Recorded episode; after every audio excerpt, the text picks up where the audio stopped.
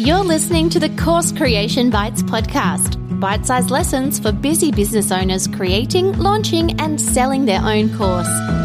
Each week, you'll get short, practical lessons that focus on one part of your online course creation journey and an easy action step to go away and implement. Here's your host, Sam Winch, the course creator, not the lunchtime food. Let's get started.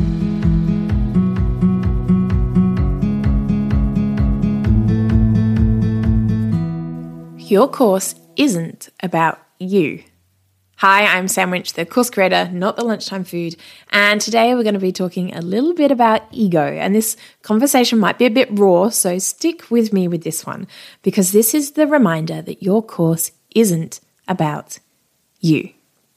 I hear warning signs from course creators all the time, and it's normally statements that start with I want or I think. So I want you to keep an ear out for every time you talk about your course in the next couple of weeks and look for statements to start with I want or I think. Now, I'm going to put a disclaimer on this. Don't get me wrong. A course should suit you and your business model. You should start building your course with strategic decisions that suit you because there is no point building a program that doesn't fit your business model, that doesn't fit the way you want to build your business, that doesn't fit your lifestyle. Like, there would be no point me offering a super intensive, like three check in a day, like really high touch program that went for weeks. And I, I had to be there all the time, day in, day out, because uh, life is busy, right? I've got four kids, I run a business. It's just, that does not suit me and the way I want to run my business and my business model. So it's not worth it. But it might suit you. But it is important that when you decide to run a program that you think about the kind of course you want to run and what's going to suit your business model and what's going to be strategic for you.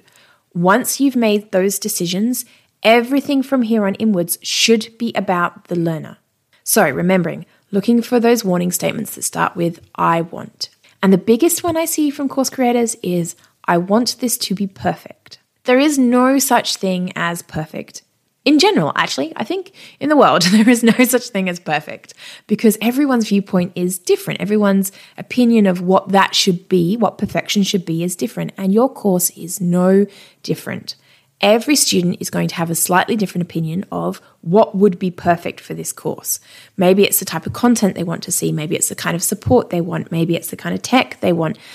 Every one of them is going to have a very different concept of what is perfect, and it's going to be different to you and what you think is perfect. The other thing you have to remember is they are not you. They do not see the course the same way you see it. They do not see the back end the same way you see it. They do not see the content the same way you've been, you know, panicking over it. They do not see the content the same way you see it, the same way that you've been focusing on it or panicking on it or obsessing over it for months. They don't see that. They see the singular end outcome. And what they see is very different to what you see.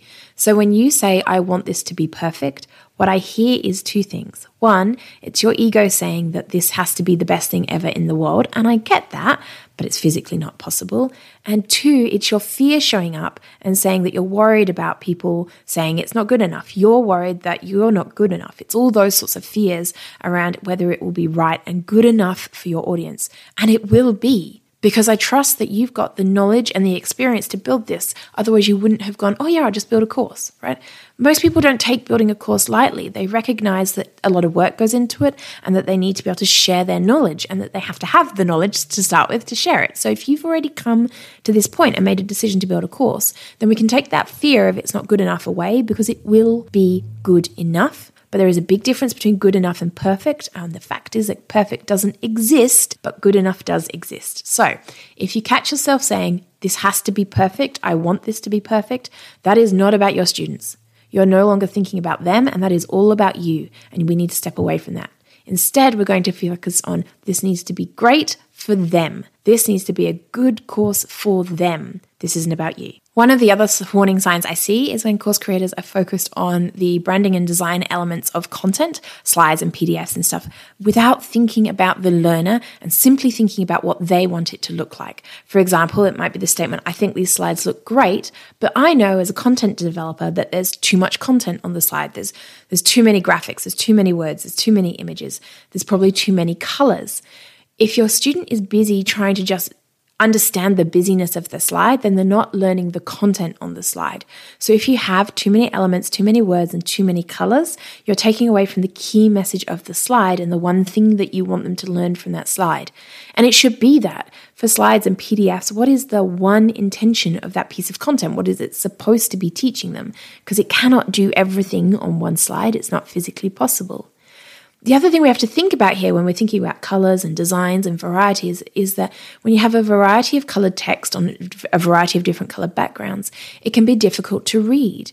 One, it can just be difficult to read in general. You'll have noticed if you've ever looked at red text, red text is particularly difficult to read. But once we get beyond that, you have to consider that some of your audience may be colorblind and putting diff- a variety of different colored texts on backgrounds you might think looks great, but just physically makes it impossible for them to be able to read what's on the screen. The other have to, thing you have to consider is there might be a variety of other visual impairments amongst your students or even just learning abilities. And when we take those things into account, some of the best things we can do is simply use black text on a white background. Now, a lot of my audience doesn't necessarily want to hear that. They've got these grand designs. But what we need to think about is what is best for the student and the user, not what you think looks best or what you want your slide to look like, but what is going to work best for the learner. And that is often simply design text or images as clean cut as possible, using probably just a couple of images per slide or a couple of colors per slide. If you've got a dozen colors on a slide, you've gone far too far. And if you've got a dozen images on a slide, you've gone far too far. Really come back to thinking about simplifying your content, simplifying your color scheme, simplifying your text, and making it one clear statement and one clear point per slide or per PDF. This isn't about what you want these slides to look like. This is about what works for your student. In a similar way, then, I see the same thing pop up with platform design and development. And it's statements like, I want this thing to be here. I want this button over here. I want this button to click through to this thing. And I get that, right? We have all got this ideal expectation of what we want our course to look and feel like. But the thing is that most learning platforms and plugins are good at what they do. They have put time and money into trying and testing a variety of methods to see what works best for the user. And especially when it comes to great course platforms, they've put thought into learning design and development. They know what works in learning theory. They know what works in terms of which button a student is going to want to push next. They know what works in terms of flow of information. And there's a reason that they've broken things down in a certain way, or given you buttons that press that go through to certain things, or have put things in certain places very rarely have they done it just for shits and giggles, right? They haven't done it just because they think they'll plonk a button there and such as that, but they've got the data to back it up. They've tested it, they've put it through thousands of students, lots of people have used the platform. If something's not working, they will recognize that, and any good platform will be looking at this data and making changes. You'll hear me often talk about MemberVault, and it's one of the reasons that I love the platform is because the developers are so willing to make changes when they see that something is not working. And there is a constant change log of things that are shifting and moving because they're looking for what works best for the end user. And that's not always you. Remember here that it's about your student getting the best out of the platform. When they log in, do they understand what they have to press next? Do they understand which buttons do what?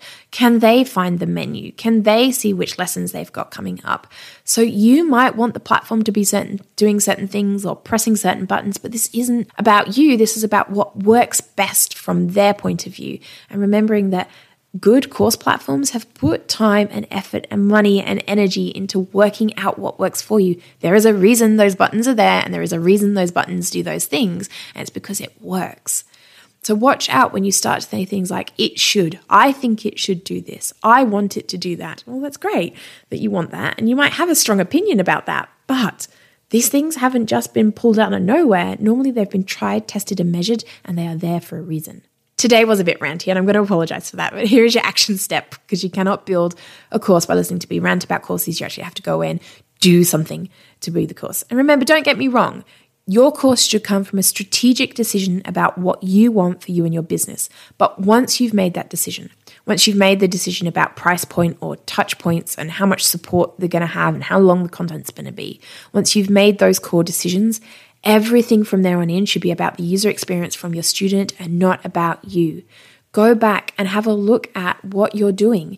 Look out for those warning signs. I just for the next couple of weeks when you're working on your program, look out for when you say I think or I want because it's probably not about your student, and it's probably about you. And it's important to take a step back and really think about what's going to work best for them, not what you want, not what you think, but about the best for your student. And if you're doing that, you're going to create a great course. Not perfect, remember, there is no, no such thing, but it will be great. I promise you that. Okay, it's time for all of those podcasty bits. If you've loved this episode, share it with your friends or just tell random people about it. Stop them in the street. Okay, don't stop them in the street. But please do share it with your friends, especially if you think they will find it helpful.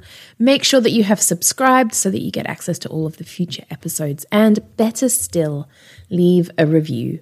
Podcast reviews are like gold. So I would really appreciate it if you took a couple of moments and leave a review with your thoughts and takeaways from this podcast episode.